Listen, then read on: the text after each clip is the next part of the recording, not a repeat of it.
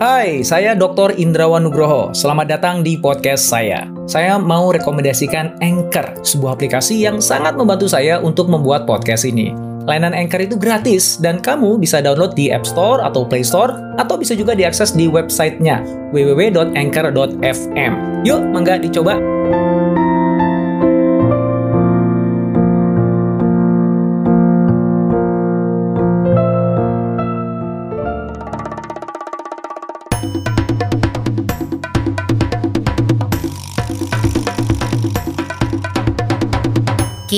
Podcast Network.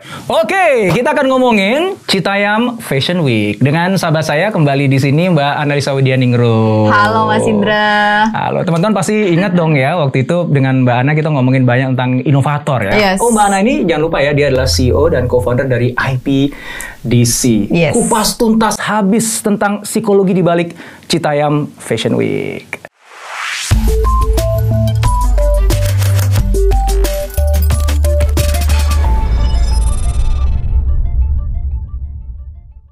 Yes.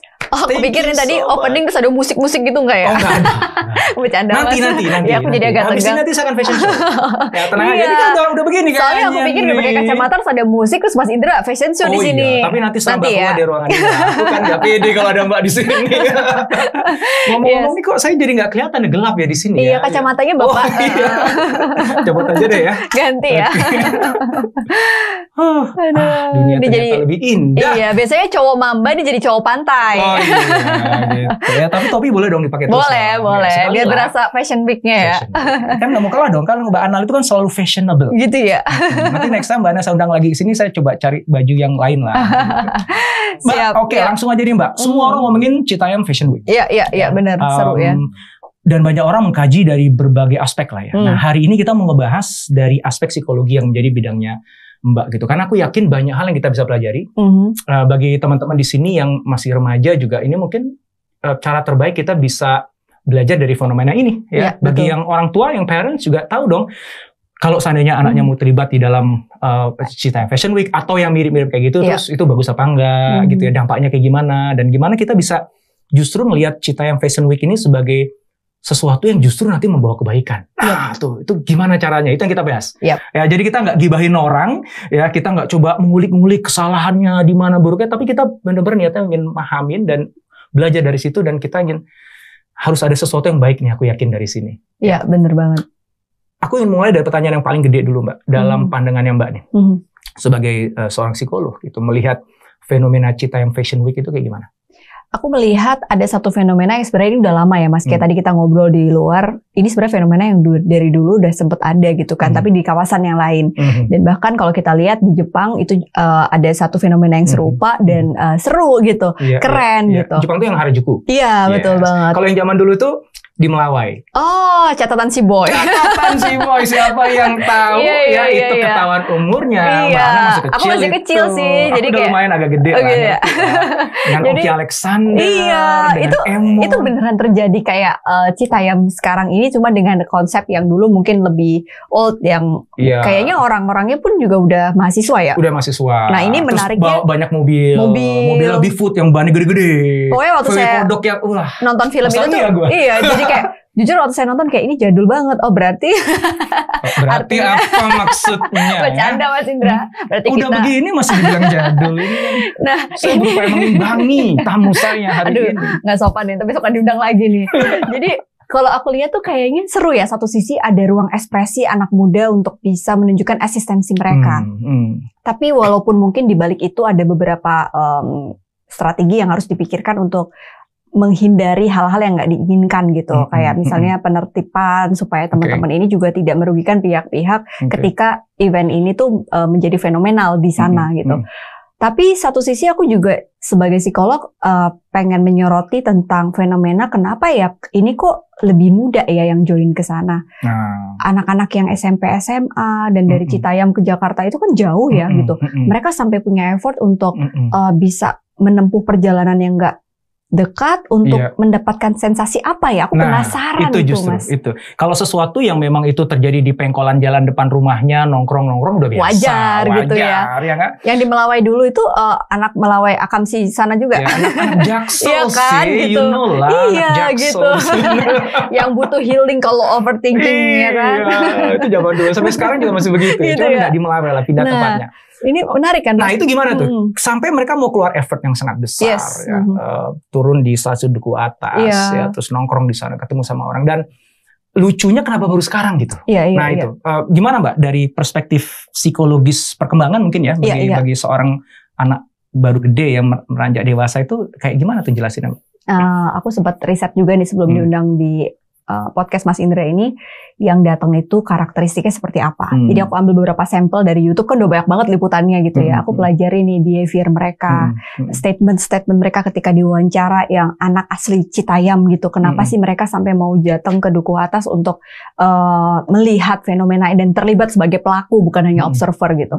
Dan ternyata ada satu dua cerita yang aku tangkap eh, ada kebahagiaan yang mereka dapatkan Mhm. pada saat mereka ada di kawasan tersebut. Kebahagiaan Oke. itu satu statement yang sempat aku uh, highlight ya. Dia bilang kayak gini, ya habis di Citayam tuh nggak ada apa-apa. Di rumah aku juga nggak nyaman, suka Oke. dimarahin sama ibu, sama Mhm. bapak. Mhm. Terus ketika di sana, aku ketemu temen-temen yang asik, yang seru, yang bisa bikin aku tuh keren. Oke. Jadi akhirnya sampai ada yang lucu banget tuh mas, kayak dia beli baju COD-an gitu kan, Ha- harga 50 ribu nih cuma gocap doang nih, tapi gue kelihatan keren kan. Terus waktu Ah. gue jalan tuh diliatin sama orang-orang di sana Oke. dan ketemu sama teman seumuran yang bisa nyambung. Di rumah Hmm. tuh nggak ada yang bisa diajak ngobrol. Hmm. Itu yang aku rasa karakteristik kalau psikologi perkembangan remaja sedang ada di dalam fase yang sangat abstrak dan idealis. Mereka lagi egosentris banget. Wah ini teori banget ya. Dan Mhm. yang pasti gampangnya adalah mereka sedang mencari identitas mereka untuk Oke. diakui, diterima, dan mendapatkan kebahagiaan yang punya panggung gitu. Itu memang usia remaja tugas perkembangan kita dulu juga begitu gitu. Untuk Hmm. bisa sampai di titik analisa dan indera yang hari ini sudah di Mhm. usia Mhm. mature gitu ya. Mhm. Itu tuh kita sudah melewati itu. Nah mereka ini sedang fase itu gitu. Dan kenapa baru sekarang? Karena kita lihat kan pandemi nih Mas Indra. Mhm. Pandemi ini mereka sekolah online. Mhm. Intensitas mereka di rumah sama orang tua meningkat. Oke. Ekonomi juga lagi sulit. Mhm. Mungkin itu mempengaruhi interaksi bapak ibunya jadi kayak stres gitu ya. Terus Oke, anaknya ya. lu Domelin lagi. Terus dia sekolah juga bosen ngeliatin Iya, gurunya iya, di Zoom. iya, iya. Yang itu membuat mereka tuh kayaknya butuh ruang gerak uh, udara bebas untuk bisa Mhm. berekspresi gitu. Nah Mhm. akhirnya pada saat ada satu yang mencoba untuk melakukan tersebut dan viral, itu secara otomatis menggiring remaja lain untuk punya motif yang sama karena ini udah udah dalam kurun waktu yang panjang mereka terisolasi di dalam rumah. Baru viral sekarang ya mungkin satu timingnya karena Mhm. digital juga gitu ya Mas ya. Oke, jadi ngeliat, oh kok lagi rame di sana, akhirnya FOMO orang mau ke sana gitu. Maksudnya Itu, digital gitu ya. betul, Jadi betul informasi itu sampai kepada kepada mereka yang memang punya isu yang sama tadi. Yes, betul Eh, banget. Ketarik ke satu tempat yang sama, harapannya bisa dapat dapat kebahagiaan tadi ya, dapat apa yang dicari itu tadi Iya, di iya. tempat itu ya. Betul, karena memang remaja ini kalau dari uh, teorinya Piaget ya Mas, Mhm. dia itu sedang ada di dalam fase uh, mencari tadi identitas diri dia. Mhm. Karena kalau dia nggak mencari itu atau tidak mendapatkan itu, misalnya di rumah dia mendapatkan penolakan dari sikap orang tua. Di sekolah mungkin interaksi nggak baik dengan guru atau mungkin Hmm. dengan teman sebaya Hmm. dia, dibully dan lain sebagainya itu Hmm. terjadi banyak yang Hmm. saya lihat ya fenomenanya. Pada saat dia di Citayam, itu orang-orang yang nggak dia kenal Mhm. jarang mungkin interaksinya, tapi punya kesamaan value dan mungkin visi yang sama sehingga pada saat itu nyambungnya tuh bisa resonansinya tuh yang positif Hmm. aja gitu. Mhm. Nah, ini tugas mereka sebenarnya tugas perkembangan usia 13 sampai sebelum 21 itu tugasnya mencari identitas itu dengan cara yang berbeda-beda setiap remaja. Oke. Kalau enggak, dia akan mengalami identity confusion atau kebingungan identitas dia Mhm. yang akan menghambat mereka di usia dewasa awal tuh jadi sulit untuk bisa melakukan em, engagement dengan pekerjaan, Oke. intimasi dengan lawan jenis. Mhm. Termasuk kalau ketika nanti udah berkeluarga, bagaimana tuh ya dia dia berinteraksi Iya. dengan pasangannya, Betul. mendidik anaknya itu akan kebawa sampai ke sana ya. Betul, banyak loh yang akhirnya karena gagal mencari identitas di Hmm. pada saat remaja, di usia dewasa tuh dia mengisolasi diri loh mas, nggak mau cari kerja, nggak mau berinteraksi dengan lawan jenis. Mhm. yang ke arah dia akhirnya mengisolasi diri gitu. Oke. Itu yang ekstrimnya seperti itu Oke. gitu. Oke, um, kembali lagi ke yang tadi contoh di depan Mhm. kan kita ngobrolin bahwa ini bukan fenomena baru lah ya. Mhm. Dulu tahun 80-an yang di Mhm. Melawai yang tadi Iya. ya zamannya catatan si boy tadi itu ya. Tapi kalau kita lihat itu uh, kemarin tuh saya baru lihat tuh videonya yang uh, di Melawai itu ya, Mhm. yang anak-anak nongkrong di sana gitu. Dibandingin lah sama yang di Citayam gitu ya. Itu kalau zaman dulu itu itu mahasiswa kan. Jadi udah relatively apa ya um, remaja akhir kali ya Iya, iya. jatuhnya ya. Mhm. Sementara sekarang kan anak SMP Hmm. ya paling tua SMA gitu ya. Mhm.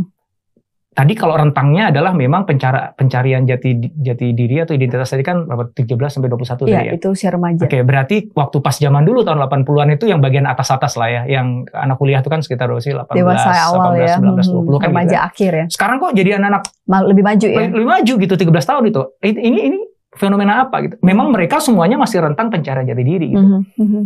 apakah orang sekarang mencari mencari jati dirinya lebih awal atau lebih cepat dewasa anak zaman sekarang kan orang kan ngomong gitu kan anak Iya. zaman sekarang tuh cepat dewasa deh gitu ya iya. itu gimana tuh mbak? Pertama faktor teknologi dan informasi ya Mas. Hmm. Aku rasa itu variabel yang nggak bisa kita hindari karena Hmm. disrupsi juga sering Mas Indra bahas kan gitu. Itu sesuatu yang nggak terhindarkan.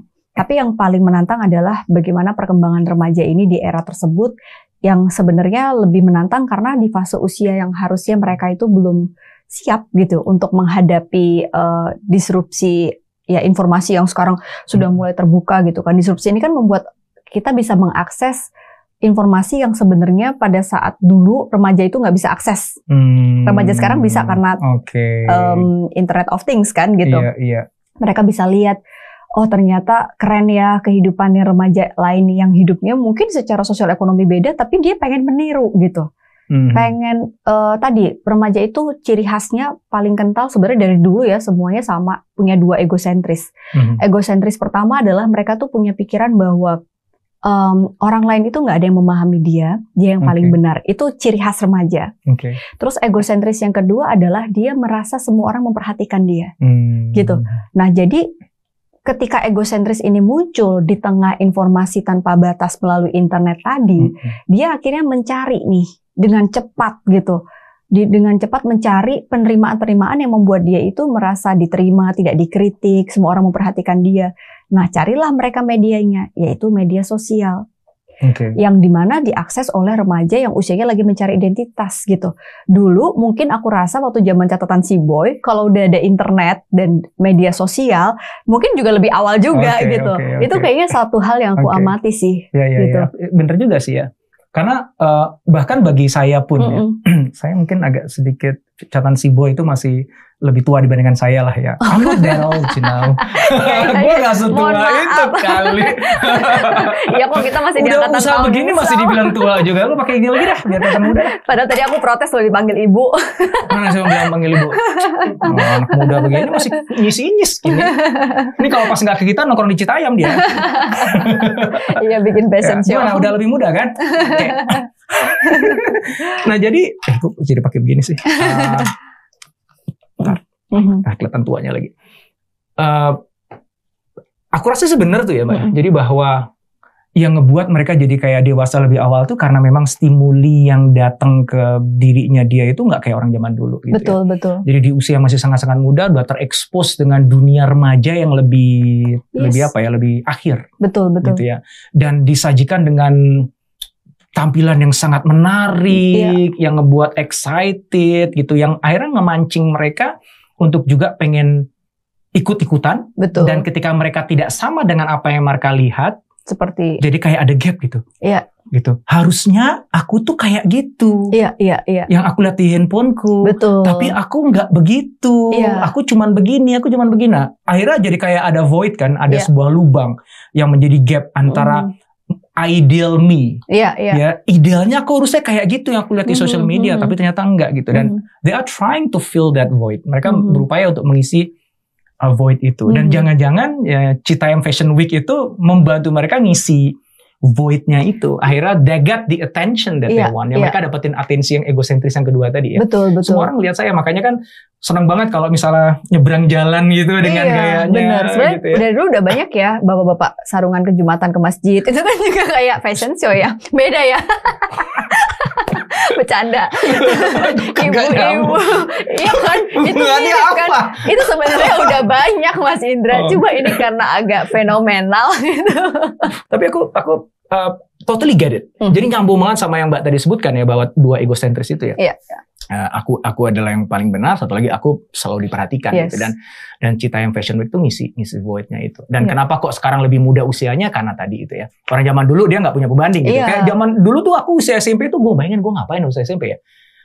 Dapat nonton Unyil aja udah bagus gitu. Sama Ria Jenaka itu udah udah keren banget itu zaman dulu ya. iya iya TVRI gitu kan nunggu nggak ada stimuli yang memang membuat aku bahkan akses untuk bisa nonton film catatan si boy pun juga tidak dulu kan seperti susah iya dulu gitu kan banget. ngumpet-ngumpet juga dulu nontonnya itu Tapi ini gitu. justru uh, menurutku salah satu yang menjadi tantangan juga buat remaja lebih banyak merasakan insecurity yang lebih tinggi dibandingin remaja yang dulu, Mas. Hmm. Karena aku rasa sebenarnya ya, tadi kita ngobrol kan, ini kalau anak kita besok nonton atau sebagai pelaku di kita ya gimana ya? Sebenarnya Hmm. apa yang mereka pikirkan, Mhm. apa yang mereka cari gitu kan.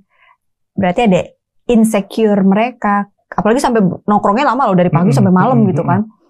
Ada yang nggak membuat mereka nyaman nih di rumah mereka gitu. Mhm. Nah, artinya pada saat kita bicara soal uh, fenomena ini, ini tuh sebenarnya hanya fenomena yang merepresentasikan fenomena yang terjadi di luar sana. Sebenarnya sekarang kayak gitu, Mas, banyak banget. Karena aku sebagai psikolog ya, aku kayak sering banget dapat klien-klien remaja, curhatan-curhatan mereka yang DM masuk gitu ya, itu kayak dia tuh semua tuh cerita keluarganya toksik lah, Oke. terus di rumah dia dibully lah, bahkan di lingkungan sekolah dia nggak diterima, terus dia ngerasa butuh ruang untuk berekspresi gitu. Oke. Karena namanya remaja itu harus, Harus. expression itu wajib ya Betul. eh, mencari Tugas di- mereka tugas gitu. mereka dan ketika dia nggak dapetin di rumah dia akan cari tempat yang lain. Iya, iya dan Kebetulan aja sekarang di kebetulan Citayam. aja gitu. Tapi sebenarnya kalaupun nggak ada Citayam bukan berarti remaja nggak begitu. iya Dia banyak. akan cari ke tempat yang lain. Iya, jadi aku lihat tuh kayak sebenarnya banyak fenomena Hmm. itu. Cuma ini Hmm. karena viral gitu ya, Mhm. go viral. Jadinya semua orang tuh eh, merepresentasikan semua remaja ke sana. Sebenarnya masih banyak di di di kota-kota lain yang Iya. mereka mengekspresikan diri dengan dengan, cara yang berbeda, berbeda. tapi untuk tujuan yang sama. Iya, iya Ya, betul. Cari identitas tadi, self expression tadi. Jadi kalau misalnya gitu sebenarnya positif dong ya. Artinya gini, oke, Iya, eh, ki- kita mau bahas nih ya positif Positif. dan negatifnya uh, Cita Fashion nih. Week ya. Hmm. Karena kalau memang ternyata dia ke- katakanlah gini, kalau dia di rumah dia Mhm. under pressure, Mhm. baik sama orang tuanya atau lingkungan sekitarnya, dia dibully gitu ya.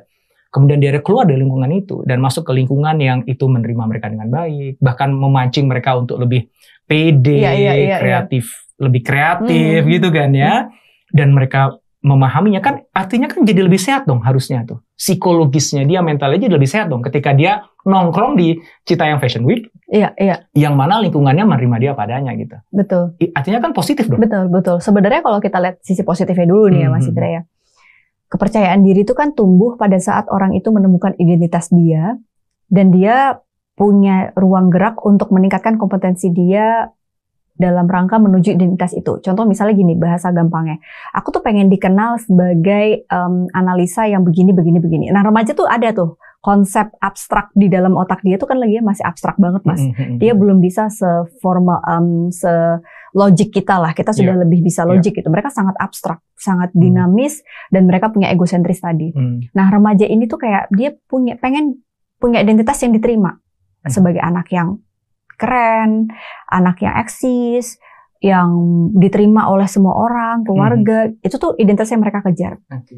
Lalu dalam upaya untuk bisa keren dan eksis tadi, itu kan sekarang semuanya dimanifestasikan dalam bentuk subscribers, likers, Iya, iya. and followers. Iya. Itu kayaknya fenomena yang beda sama generasi remaja kita Iya, dulu gitu. Iya. Nah, pada saat mereka tuh tidak mendapatkan itu, mereka mencari cara untuk meningkatkan kompetensi mereka.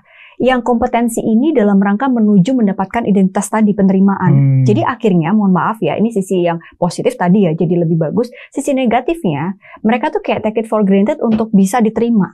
Akhirnya gimana caranya gue yang penting viral, Mhm. kompetensinya tuh nggak dipikirkan dengan baik. Untuk bisa meningkatkan kompetensi tuh lu harus sekolah, Mhm. upgrade diri, knowledge-nya ditambah. Mhm. Harusnya sebenarnya ada eh, satu ruangan yang atau ruang gerak yang bisa mengarahkan remaja-remaja di di Citayam ini mungkin sekolah inovasinya Mas Indra besok itu untuk mengarahkan mereka meningkatkan kompetensi supaya identiti mereka tadi itu bisa mereka dapatkan di usia mereka.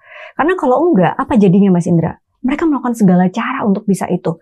Konten-konten yang dibikin yang penting viral. Akhirnya Hmm. banyak yang melanggar norma. Hmm. Ya mungkin nggak semua ya. Mm. Aku lihat tuh kayak ada beberapa yang kayak akhirnya menunjukkan hal-hal yang sebenarnya tuh nggak patut untuk dipertontonkan untuk di Hmm. usia mereka Hmm. gitu dari busananya, gerakannya, terus Mm. bahkan sampai ada yang eh, memilih untuk yang penting gue kerja dapat exit daripada harus sekolah gitu kan. Mm. Padahal sebenarnya di usia remaja ini kita bisa memberikan motivasi kepada mereka untuk it's okay kamu berekspresi, punya kreativitas, tapi kompetensi ini tuh harus kamu tingkatkan terus loh selama kamu tuh eh, bertumbuh sebagai pribadi saat di usia remaja maupun dewasa. Nah, ini yang kayaknya perlu kita pikirin.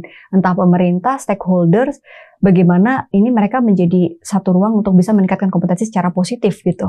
Mm. Setuju nggak sih Mas Indra? Artinya Ci- Ci- Cita Fashion Week itu bisa menjadi panggung Yes. di mana mereka bisa berkarya, berkreasi, um, naikin kompetensinya, Ya. sehingga ketika dia manggung di sana, Mhm. ya entah dalam bentuk uh, Apa pun itu ah, ya. misalnya Mhm. uh, apa Fashion uh, show. fashion show gitu ya di tengah jalan, Mhm. Ya, ataupun mungkin misalnya katakanlah mereka main skateboarding atau Iya, mungkin iya. mereka buat konten, kan beberapa Iya, di iya. sana kan mereka buat Bikin konten, tuh ya, konten, bikin iya. konten ya, Um, sehingga mereka bisa bisa bisa ya kan ada bagusnya juga ya sejak awal mereka kalau memang suka dengan fashion ya dibina lah jadi sense of Iya, fashionnya nah, eksperimentasi fashionnya kan Betul. fashion itu kan bagus jelek kan sangat subjektif kan Betul, ya. betul. ya it's fine gitu misal Iya, orang iya. bilang oh fashion lo norak gitu kan Heeh, heeh.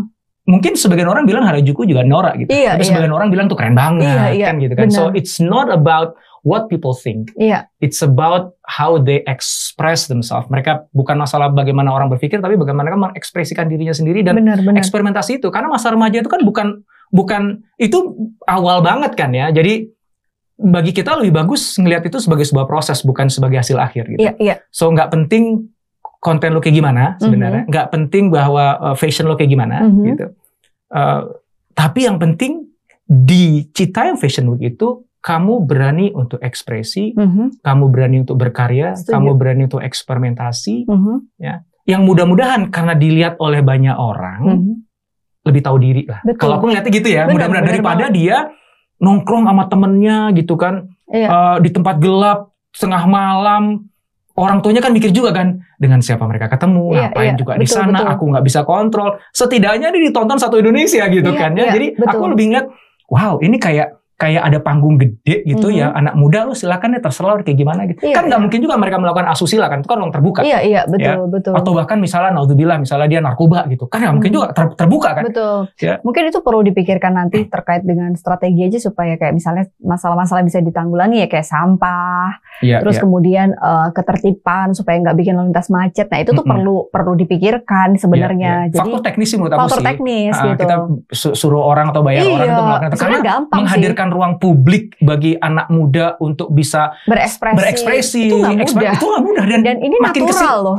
Makin Mhm. ke sini makin susah kita cari. banget. Ya kalau orang. zaman dulu kan masih ada lapangan ya. kosong, kita buat tempat main bola Iya, kayak iya. di sana, tempat badminton gitu Mungkin kan. karena media sosial dan digital ini nggak sih mas orang lebih banyak yang main handphone di rumah. Ah, Nah. jangan-jangan ini jadi obatnya kecanduan media sosial. Salah satunya tuh Gitu. mereka jadi punya uh, hal positif ya nggak nggak di rumah doang gitu yang Mm-mm. cuma main handphone Gak jadi kaum rebahan aja lah. Tapi sebenarnya, Rebahannya di Sudirman. nah tapi sebenarnya mas ya, aku jadi menarik nih kalau menurut ini kita kan ngobrol ya. Mm. Aku boleh nanya uh, Mas Indra kan kalau kita tadi aku sempat bahas teori yang identity Mm. dan identity uh, confusion tadi ya. Sorry itu teorinya Erikson sebenarnya. Tadi aku sebutnya Piaget kayaknya. Nah Erikson ini tuh pernah bilang sebelum fase remaja akan ada fase anak di usia 7 eh 6 sampai 12. Di mana sebenarnya tugas perkembangan mereka adalah eh, berkarya dan berprestasi di sekolah. Itu salah satu bentuk tugas perkembangan mereka. Menurut Mas Indra nih, kebetulan kan Mas Indra berarti anaknya udah melewati fase usia ini ya. Lengkap tuh, ada yang masih SD kelas 2, ada yang mau kan? kuliah. Nah, aku mau nanya nih sebagai Hmm. orang tua Hmm. gitu. Ketika tadi mempertanyakan kan kalau aku masih jauh banget kayaknya nongkrong di Citayam orang baru masih SD gitu kan. Jadi tugas perkembangan yang mereka lakukan di usia sekolah dasar sebelum mereka nongkrong di Citayam, berarti ini ada yang nggak finish kalau mereka sekarang itu em, mengalami kebingungan identitas sehingga mereka lagi mencari itu dan extremely em, membuat mereka sampai nongkrongnya tuh tiap hari dari pagi sampai malam kan sebenarnya itu nggak sehat juga ya. Hmm, hmm, hmm. Karena sebenarnya ruang paling nyaman untuk anak remaja maupun anak tuh ya harusnya keluarga di rumah. di rumah gitu. Itu gimana mas? Ada kemungkinan nggak ruang eh, gerak ini jadi muncul karena tugas perkembangan yang sebelumnya nggak dicapai? Jadi kalau misalnya nih kita berandai-andai ya, seandainya anak saya gitu pamit ke saya gitu, ya Mm-mm. aku mau nongkrong di di Sudirman Duku Atas gitu. Besok nongkrong lagi, besok nongkrong lagi Oke, gitu gimana? Kalau kalau dia lakukan itu setiap hari, udah pasti kan saya pasti oh my god gitu kan. Nah, so gue pasti I'm a lousy parent gitu. Iya, gue iya. pasti orang tua yang buruk gitu. Iya, iya. Sampai anaknya harus melarikan diri dari rumah untuk Mm-mm, mencari sebuah kebahagiaan di luar sana gitu. Sebenarnya kan gini, bagi bagi anak justru malah begini, Mbak. Anak saya itu orang rumahan semua gitu. Hmm. Jadi malah saya suruh keluar, kamu ngapain di rumah sih main kayak sama teman gitu gua. Oh, iya, iya, iya. Ayo, ayah anterin ke rumah teman gitu. Ini ayah modalin deh, kamu keluar dari rumah main gitu. Ada yang mau jadi anaknya. Iya, iya, iya. anak saya tuh ada yang tukang ngulik komputer Oh, gitu kan iya. ada macam-macam lah gitu apalagi kalau misalnya udah di rumah cuma nonton YouTube doang gitu loh boleh nonton YouTube tapi cak satu channel Dokter Indra Nugroho Dia paling ogah tuh nanti ya kayak anakku nggak mau dia nonton mamanya bosen katanya. jadi bagi saya eh, anak an- anak anak berkreasi Iya. dan bergaul di luar rumah tuh bagus bagus malah aku encourage gitu Hmm. hanya kan semua yang over nggak bagus jadi Iya, kalau iya. dia setiap hari ke sana apalagi ninggalin sekolah Mhm. dia nggak ngerjain tugasnya Nah, itu. kalau itu udah pasti ada something wrong. lah Iya, gitu. iya. Artinya kita sebagai orang tua gagal menjadikan rumah kita sebagai tempat terbaik bagi Mhm. mereka untuk Setuju. merasa nyaman, merasa dicintai. Bahwa aku kalau di rumah aku bisa berkarya, aku di rumah aku bisa mengekspresikan diriku, aku Hmm. bisa mengungkapkan pendapatku. I can be the best version of myself. Aku bisa Iya, jadi iya. versi terbaik untuk diriku di rumah. Gak ada tempat lain di muka bumi ini yang sebaik rumah gitu. Hmm. Dan tugas kita sebagai orang tua adalah menghadirkan itu kan. Iya. Sehingga ketika tadi misalnya kasus itu terjadi, anakku misalnya lebih sering nongkrong di sana dan sebagainya, aku akan nanya dulu ke anakku pastinya. "Eh, apa yang mendorong kamu suka ada di sana? Hmm. Kamu ngapain di sana? Sama siapa? Nah dari situ, kalau misalnya jawabannya, oh ya aku lagi buat film nih tentang Citayam Fashion Week gitu sama teman-temanku, ada videographer, ada Iya, blog. Kita support Ya ya. silakan dong ke sana Keren, aja. keren Butuh banget duit berapa? gitu. Gue modalin gitu ya. Ntar Iya, ayah iya, masukin ke ini ya, ke Iya. YouTube ayah ya. Ada AdSense satu ayah ya gitu. Iya, iya. itu tapi ini kalau kita lihat si remaja Citayam nih Mas, artinya eh, mereka kalau sampai tiap hari terus kemudian nggak ada sesuatu yang eh, membuat mereka punya alasan Hmm, gitu ya hmm, yang hmm. spesifik. Karena mungkin ada kan yang mungkin kalau bikin konten cari duit tuh positif gitu ya Iya, in a iya. good way. Tapi ada juga yang kayak cuma nongkrong ngabisin waktu gitu kan. Itu aku rasa bisa jadi ada kemungkinan di fase tugas perkembangan sebelumnya apalagi sampai mereka mau ninggalin sekolah Hmm, bolos hmm, hmm. seharian di sana. Ketika dia gagal di fase usia anak-anak itu dia mengalami eh, anak itu bisa mengalami namanya inferiority Hmm. Nah, inferiority ini kalau menurut Erikson adalah sebuah fase di mana dia lagi dalam kondisi yang pengen menarik diri dari lingkungan yang terdekat mereka. Entah keluarga, entah temen. Makanya dia lari nih ke duku atas Mm-mm. gitu. Pada saat Mm-mm. usia remajanya kayak, ah ternyata gue lebih diterima di sini nih. Mm-mm. Karena kalau di rumah tuh kayak ada satu insecure dan inferior Mm-mm. yang membuat aku tuh nggak bisa menjadi si orang yang diterima gitu. Itu salah satu analisisku sih sebenarnya Iya, dari iya. Citayam ini. Hai, sebelum kita lanjut podcastnya, kamu sudah pernah dengar Anchor kan? Anchor adalah all-in-one podcast editing platform yang saya gunakan untuk rekaman, edit suara, tambah lagu, dan semua hal dalam pembuatan podcast yang sedang kamu dengerin ini.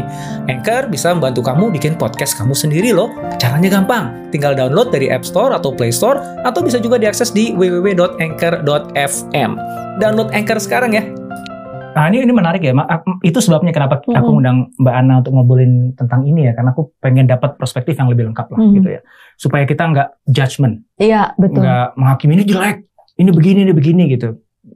Kita we can do better lah menurut aku gitu. Nah, aku udah paham, udah dapat ya. Mhm. Jadi bahwa uh, salah satu faktor yang memungkinkan menjadi pemicu kenapa mereka nongkrong di sana saya berhari-hari adalah karena di rumahnya dia nggak dapetin ruang di mana mereka bisa Mhm. mendapatkan ekspresi diri dan lain sebagainya betul. tadi itu ya sehingga di sana dia ketemu di sana gitu. Eh, pertanyaanku begini nih, let's say iya itu Mhm. faktor lain kenapa dia nongkrong banyak ya, tapi kita let's say kita isolasikan aja deh ini emang gara-gara di rumahnya dia nggak nggak menemukan ruang yang pas Hmm. gitu sehingga dia pergi ke sana untuk cari ruang ruang itu. Eh, Jangan-jangan justru aku balik dari sisi positif Mhm, nih ya. mhm, Jangan justru itu memang solusi gitu. mhm. Justru harusnya pemerintah itu menyediakan Ruang. Citayam Fashion Week, Cibinong Fashion Week, ya Bekasi Fashion Yes. Week, ya, udah ada ya Bekasi Fashion Week ya, udah ada, udah ada. Harusnya begitu gitu. Iya, jadi iya, setiap tempat, jadi memang di- memang memang by design. Kalau ini Iya. kan nggak by design, Iya, ya, ini natural gitu. sekali ya. Jadi um, kita tahu ya kalau di zaman Rasulullah dulu bahwa tugas mendidik anak itu bukan hanya oleh kedua orang tuanya, tapi komunitas. Semua orang yang ada di dalam kampung itu, dalam kota Iya, itu iya. tuh bertanggung jawab untuk mendidik setiap anak-anak yang ada di sana gitu. Iya, iya. Gitu. Kalau sekarang kan enggak gitu, anak kita diomelin sama tetangga, kita marahin tetangga kita, nggak nanya salah apa anak kita, Iya, ternyata anak kita bandel gitu kan ya. Hmm. Nah, jadi sebenarnya ada ada ada tanggung jawab Andil. sosial Mm-mm. nih, ya. Setuju. Dan harusnya diempu oleh pemerintah daerah untuk kemudian menghadirkan ruang-ruang publik itu di mana anak-anak bisa berekspresi itu. Daripada dia ngotorin dengan grafiti di mana-mana, Iya. kita kasih aja dinding, silakan lu gambar di sini deh, gue kasih Betul, piloknya betul. gitu. Aku Tapi kemudian besoknya bisa dibersihin gitu. Kan macam-macam. Benar, Kan, benar. so ketika ruang-ruang publik tempat ekspresi anak itu hilang Hmm, dan kemudian di rumah juga dia nggak dapat, hmm. makanya anak ini kan nowhere to go kan. Gitu. Dan ini kan berbahaya. Iya, iya. Dia akhirnya bisa menemukannya di tempat-tempat yang naudzubillah yang itu malah merusak dia gitu. Betul, betul. Mendingan kita kasih aja gitu. Iya. Gitu. So kalau kita pengen ngelihat eh, Duku Positif, Atas, ya. Sudirman, Cita Fashion Week itu dalam konteks itu, dia Hmm. menjadi sebuah ruang publik Mhm. yang menghadirkan tempat bagi mereka untuk melakukan sesuatu, merasakan sesuatu yang dia tidak dapat di rumah. Hmm. Itu kan positif, Mbak. Iya, betul. Gimana caranya supaya akhirnya Cita Fashion Week ini beneran Hmm. justru bisa ngisi void itu, kekosongan itu sehingga akhirnya gara-gara Cita Fashion Week malah dia tumbuh menjadi remaja dan orang dewasa yang sehat secara psikologis dan mental Betul. gitu. Iya. Yang sebelumnya tanpa ada Cita Fashion Week malah malah ka- kacau nih mentalnya Iya, misalnya gitu. Justru karena ada Cita Fashion Week malah justru bagus. Nah, cuman pasti ada prasyarat dong, Hmm. ya kan? Dia ketika nongkrong tuh harus kayak gimana nih? Ya, Hmm. syarat-syaratnya atau Hmm. kriterianya sehingga justru Cita Fashion Week menjadi wadah untuk pertumbuhan yang lebih sehat bagi bagi mental dan psikologis. Iya, aku rasa ini menarik ya Mas, karena eh, ruang publik itu sebenarnya kalau di negara-negara maju diciptakan secara natural maupun oleh eh, pemerintah Hmm, gitu. hmm, Stakeholder pastinya menjadi eh, satu faktor yang paling berpengaruh terhadap keberhasilan ruang publik ini untuk bisa jadi ruang ekspresi. Kayak kita kalau misalnya di luar negeri tuh ada kan orang yang main musik, kemudian hmm, dia bisa menghibur, dapat duit di situ. Iya. Itu kayak kerasa gitu. Sedangkan di- apalagi Jakarta ya dengan padatnya Jakarta kayak gini tuh kita ke- kekurangan ruang Hmm. publik yang sebenarnya bisa membuat orang berekspresi dengan Hmm. free. Hmm. Kecuali mereka punya panggung-panggung, punya studio YouTube kayak Indrawan Nugroho gini kan. Kalau pengennya begitu gitu. Hmm. Artinya eh, apa sih yang butuh kita pikirin di dalam ke- anak gitu ya, di dalam teori psikologi itu ada namanya teori Breven-Brenner, di Hmm. mana yang bertanggung jawab terhadap eh, tumbuh kembang individu itu satu kan mikronya adalah keluarga, hmm, lingkungan sekolah, dan ternyata negara itu juga menjadi punya andil dalam tadi yang Mas Mas Indra sampein gitu. Jadi kalau kita mau bicara cita yang uh, Fashion Week ini mungkin harus ada ruang gerak ini di- diciptakan oleh bukan hanya pemerintah tapi juga perlu peran serta dari orang tua, sekolah gitu ya, tersistem gitu Mas. Misalnya kerjasama dengan sekolah-sekolah. Hmm. Misalnya nih, sekolah ini eh, ngobrol sama orang tua, bagaimana tumbuh kembang anaknya di rumah. Hmm. Terus rema- remaja-remaja yang dalam tanda kutip misalnya terlihat menonjol, ada aksi-aksi yang eh, beyond dari teman-teman yang lain. Ini kan akhirnya jadi catatan untuk sekolah. Di mana guru punya peran gitu untuk mengidentifikasi murid-murid yang misalnya bolos terus, murid-murid yang kayak nilainya kok nggak pernah eh, bagus. Hmm. Dicari kreativitas mereka di mana, ditemukan potensinya. Ini nggak bisa guru sendiri, Hmm. perlu ngobrol sama orang tua. Hmm. Terus setelah itu guru bisa apa? Guru butuh dapat support dari pemerintah. Pastikan kita punya dana pendidikan yang untuk bisa mengeksplorasi uh, bakat anak ini gitu. Jadi Hmm. aku rasa tuh kayak nggak bisa kerja dari pemerintah doang. Jadi harus Hmm. dari semuanya. Lah Hmm. misalnya pemerintah punya program, orang tua nggak support. Hmm. Banyak loh program Kemendikbud yang akhirnya Hmm. sekarang uh, tidak semua dirasakan oleh siswa se-Indonesia loh, hanya sekolah-sekolah tertentu yang support.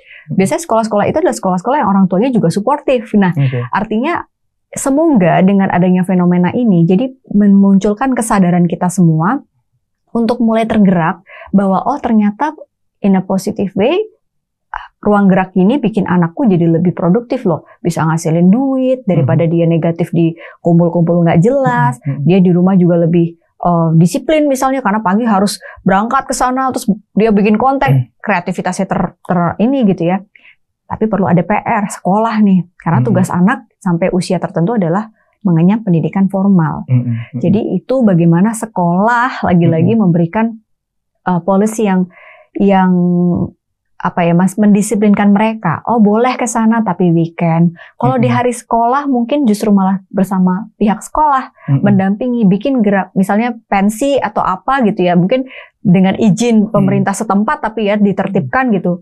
Sejenis Citayam Fashion Week tapi di mana di ruang publik itu aku rasa akan menjadi sebuah habit baru gitu untuk membuat eh, pendidikan di Indonesia tidak hanya berfokus kepada education yang formal, intelektual, tapi tadi masih sisi-sisi Iya, emosional dan creativity itu yang kayaknya dibutuhkan di era sekarang. Iya. Setuju nggak Oke. sih? Iya iya. Em, mungkin gini kita banyak bahwa betul bahwa ada anak-anak yang nongkrong di Citayam Fashion Week itu Mm-mm, everyday, mm-mm, bolos sekolah gitu ya. Itu mungkin ada gitu ya. Hmm.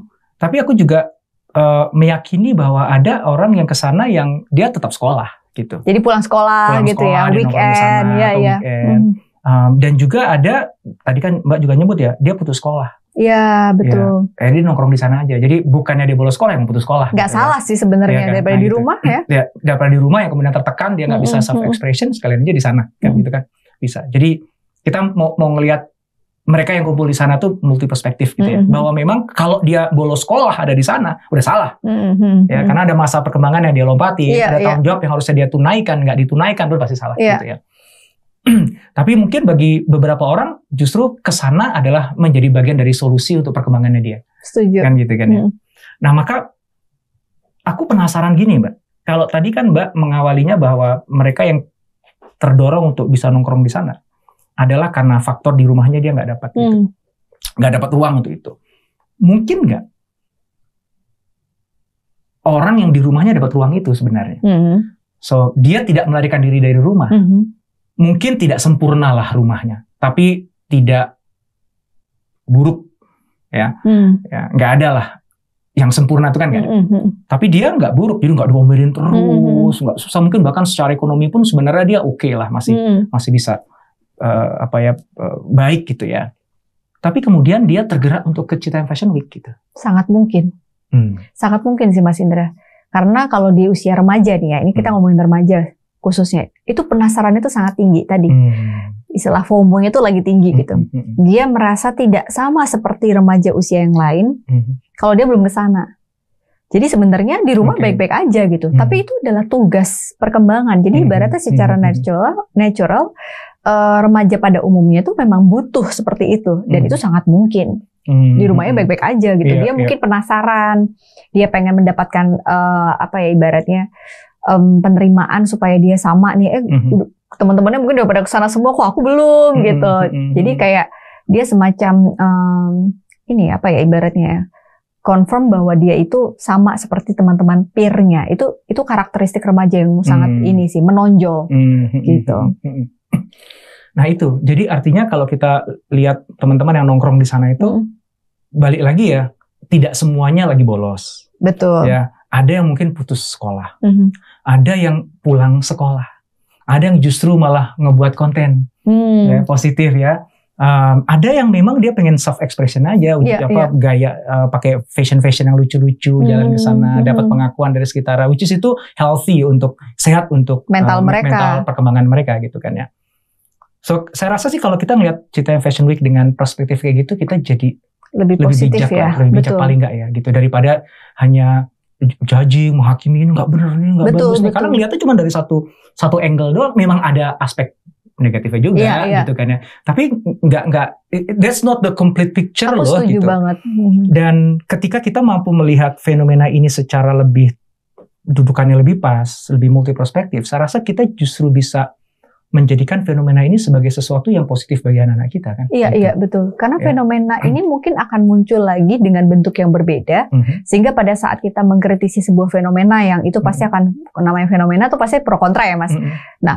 Datanglah dengan solusi. Mhm. Oke, kalau ini memang dikritisi sebagai sebuah ruang gerak yang negatif, Hmm. solusinya apa supaya tidak jadi negatif? Iya. Makanya aku yakin Mas Indra kenapa bahas ini di podcast Hmm. kita eh, di podcast ini ya karena kita pengen memberikan perspektif yang positif kan Mhm. untuk bisa ya daripada multiple perspektif lah ya. Jadi Iya. kita ya sisi negatifnya juga Pasti ada. Kita ada. tidak nafikan lah ya. Ah, ah, Tapi betul. please dong gitu kan. dipikirkan gitu, Iya, ya. iya. Karena kalau kita bicara remaja itu nggak pernah hitam putih kan. Benar Itu kan multi angle banget, banget. gitu. Dan ketika kita udah mulai menghakimi anak remaja kita, ngelihat hanya dari satu sisi, kasihan remajanya gitu. Iya. Karena siapa sih yang waktu yang yang waktu remajanya nggak rada bandel-bandel dikit nggak tahu Mbak Ana mungkin anak baik kali ya. Enggak juga. Ada kok yang momen-momen bolos. Karena that's that's teenagers itu emang, Iya, emang iya. tugas perkembangannya begitu gitu Betul. eksperimentasi nyoba-nyoba gitu. Tinggal gimana caranya eksperimentasi dia tuh Terarahkan ya. terarah di Betul. area yang itu baik Positif. daripada dia eksperimentasi dengan orang yang salah bereksperimentasi melakukan sesuatu yang salah. Iya, benar. Mendingan kita kasih wadahnya aja kan. Iya, iya. kayak gitu kan. Nah, mi- misalnya gini, misalnya balik lagi ke pertanyaan Mbak tadi ya, misalnya anakku mau, ayah aku mau ke Cita Fashion Week Hmm. dong gitu ya, the whole weekend Sabtu Minggu. Pasti aku nanya kan mau ngapain di sana gitu. Hmm. Ehm, ya aku pengen nongkrong aja, misalnya gitu ya. Hmm, hmm. Aku aku yain.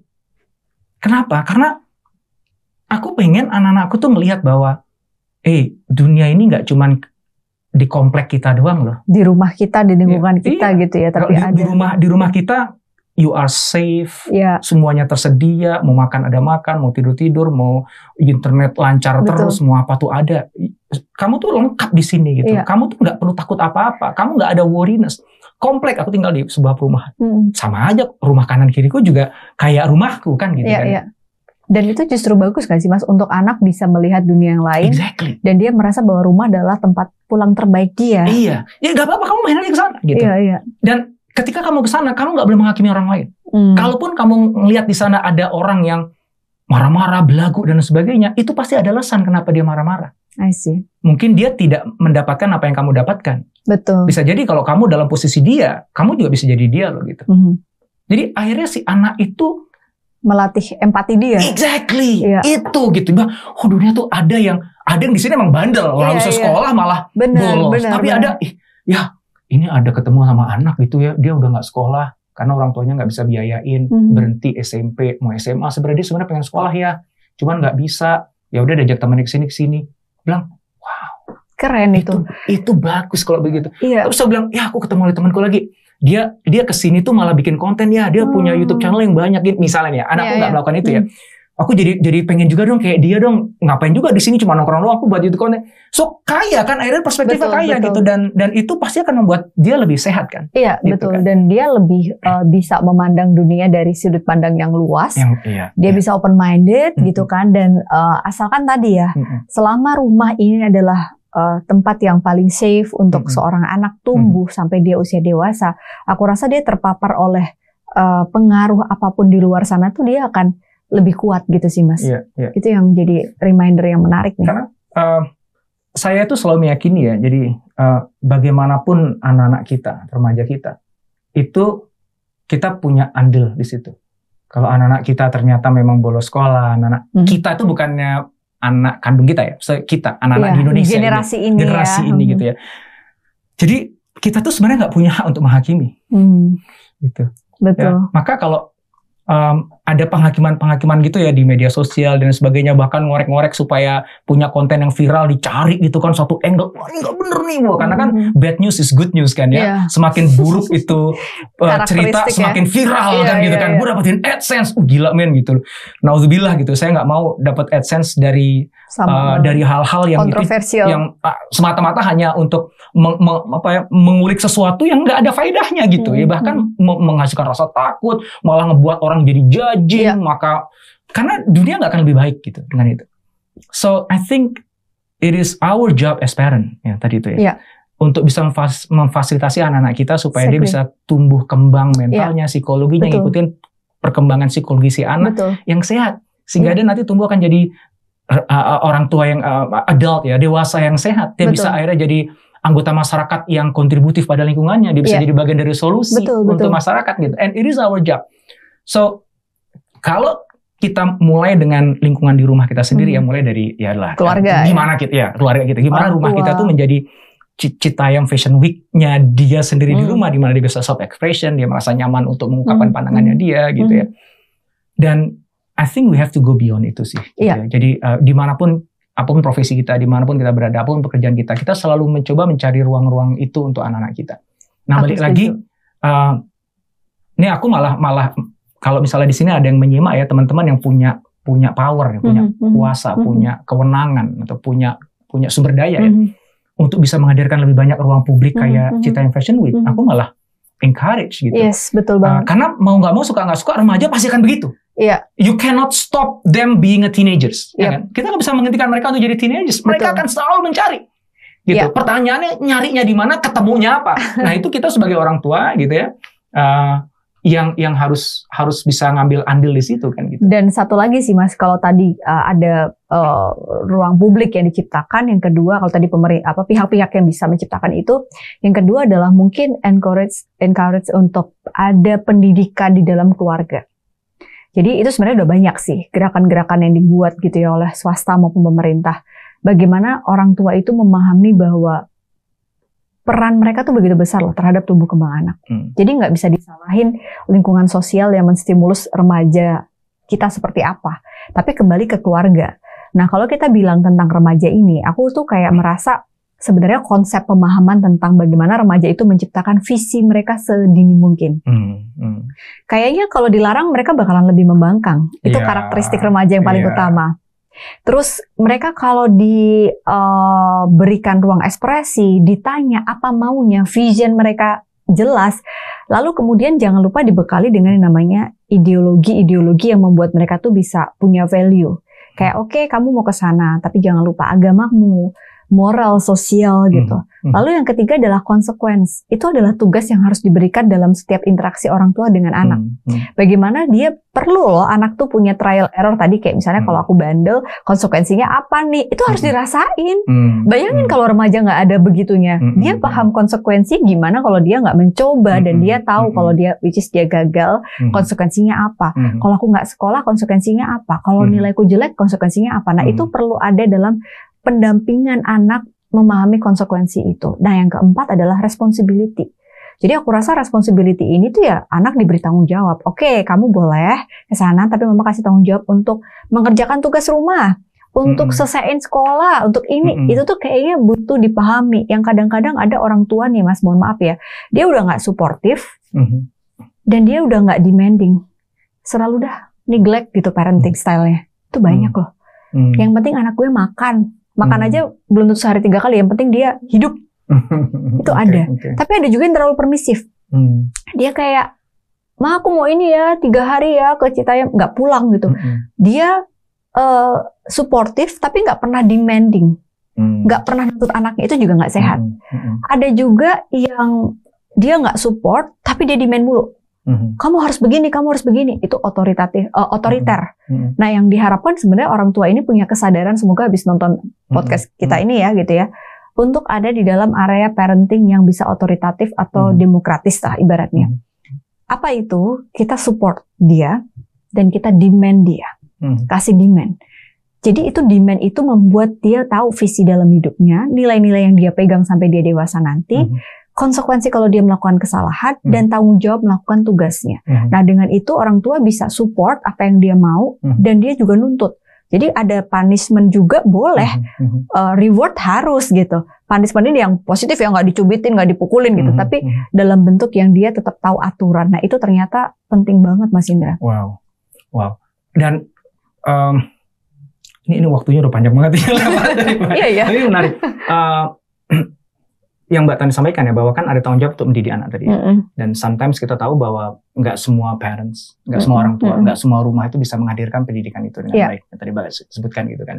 Maka balik lagi nih tanggung jawab mendidik satu generasi itu ada di di kita sebenarnya gitu ya. Ini kesimpulan kita ya. Nah, ini kesimpulan kita nih gitu. Maka eh, kalau aku nih ini konkretnya aja deh bagi Hmm. teman-teman di sini ya.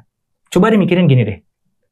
Kan aku selama ini kan sering gaul sama teman-teman di lembaga sosial gitu kan Hmm, yang hmm, hmm. membina remaja dan Hmm, sebagainya. Itu kesulitan banget untuk ngumpulin remaja, Hmm. ya kan? Dikasih insentif ngumpulin remaja itu. Iya atau bagi-bagi duit benar. Aku atau ingat. apa baru remaja kumpul. Habis itu udah kumpul duitnya udah dikasih kabur gitu kan nggak sempat nggak sempat di, di treatment.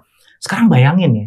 Teman-teman nggak usah nyari remaja, nggak usah ngumpul remaja. Udah ada nongkrong di situ ke sana. Hmm. ya dengan kesadaran sendiri dengan keunikannya masing-masing tinggal begini kalau misalnya nih wah ini ada anak nih yang yang gayanya fashion gini-gini energi itu gue pengen manfaatkan untuk belajar tentang creativity Iya. innovation untuk bisnis responsibility ya sudah deh gue fashion designer nih misalnya Hmm, gitu ya hmm, gue akan membuat kelas jalan di jalanan hmm. jadi remaja-remaja yang memang suka fashion show itu bilang, "Hey, gua lu tau gua nggak? Gua di fashion designer loh. Lu mau gak gua ajarin? Nanti gua Hmm. gua ini deh, gua gua modalin kain deh. Nanti lo yang buat deh gitu."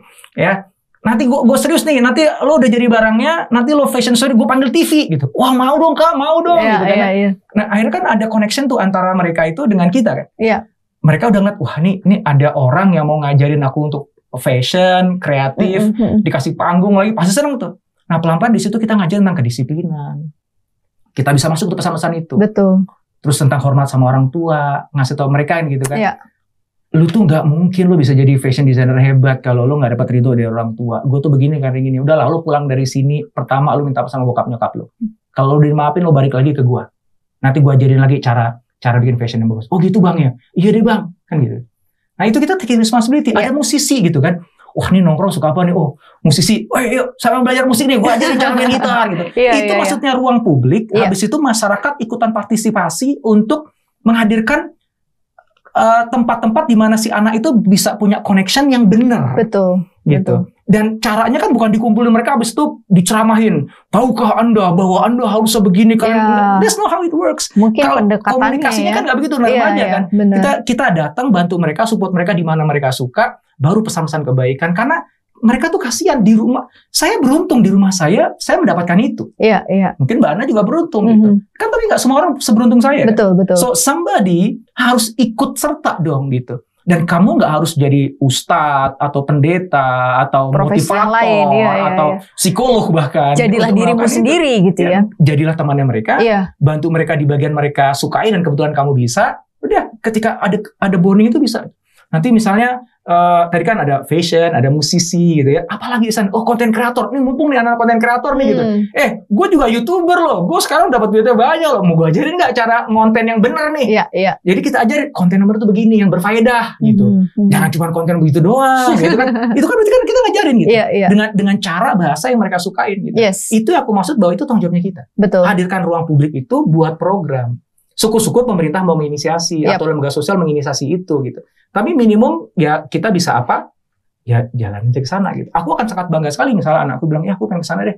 Aku pengen ngajarin anak-anak uh, di sana untuk bisa ngonten gitu. Mhm. Aku bawa kameraku deh ajarin cara atau fotografi. Hmm. Aku punya kamera ini aku ajarin mereka untuk fotografi. Oh mereka seneng banget lihat foto kamera yang bagus kan gitu kan. So again, I, aku memilih untuk melihat fenomena ini seperti itu. Iya. Sebagai ruang di mana kita kita bisa ngeliat secara real anak-anak kita tuh kayak gitu. Hmm. Betapa mereka tuh butuh, Betul. butuh diperhatikan, butuh ekspresi, butuh eksperimentasi. Itu anak-anak kita. Iya. Kalau anak kita kebetulan nggak ke sana, belum tentu di rumah kita itu lebih baik dibandingkan di sana loh. Iya. Kan gitu. Itu kan kita refleksi diri kan itu ya gitu. remaja ya manusia pada umumnya ya kebutuhan dasarnya adalah basic need kita Hmm. yang sandang pangan papan kalau teori Maslow kan Hmm. udah familiar banget ya Hmm. mas di mana level tertinggi adalah pada saat eh, dia mendapatkan aktualisasi diri Hmm. tapi sebelum aktualisasi diri itu dia tuh but- kebutuhan manusia itu adalah butuh diterima dicintai need to belong itu adalah sebuah apa ya kebutuhan yang memang dimiliki semua manusia gitu. Hmm. Makanya sekarang mungkin dengan adanya Citayam Fashion Week ini gimana semua pihak bisa berkontribusi sesuai perannya masing-masing Iya, gitu ya, memberikan eh, inspirasi, edukasi atau apa pun itu Iya. dan kalau kita mau mengkritisi ya datanglah dengan solusi. Exactly. Paling enggak jangan berhentiin Cakep. mereka deh gitu. Cakep. Ya, ini potret anak muda kita gitu. Iya iya. Lu udah bagus, ini ditunjukkan Yes, ya betul. secara terbuka. Bukannya berarti baru sekarang dari dulu udah begini. Udah ada. Sekarang aja Viral. ditunjukkan gitu loh. Iya Nah, iya. terus kamu masih Momentum. abai dengan ini Iya, gitu. iya, And setuju. you try to call yourself parents gitu ya. Kamu- menyebut diri kamu orang tua sementara kamu abai. Kamu cuma bisa menghakimi. Kamu cuma ini. No, no, you do something about it. Karena mereka adalah mereka. Iya. It is our responsibility untuk untuk bisa membina mereka. Waduh, luar biasa nih. Iya. Kalau ketemu Mbak Ana jadinya begini ngomongnya. Sama. Kan Oke, Mbak. psikolognya juga curhat. Thank you banget. Kayaknya harus kita akhiri, Mbak. Kita kita Siap. foto dulu dong. Iya, iya, boleh. Di situ, Ini- Mbak, ya. Bentar, Oke, kacamata Indrawan. Fashion Week ya. Iya, Indrawan kita buat Studio Bintaro Fashion Week. Fashion Week ini di sini. Oke. Aku jadi kacamata. thank you, thank you. Makasih luar banyak. biasa.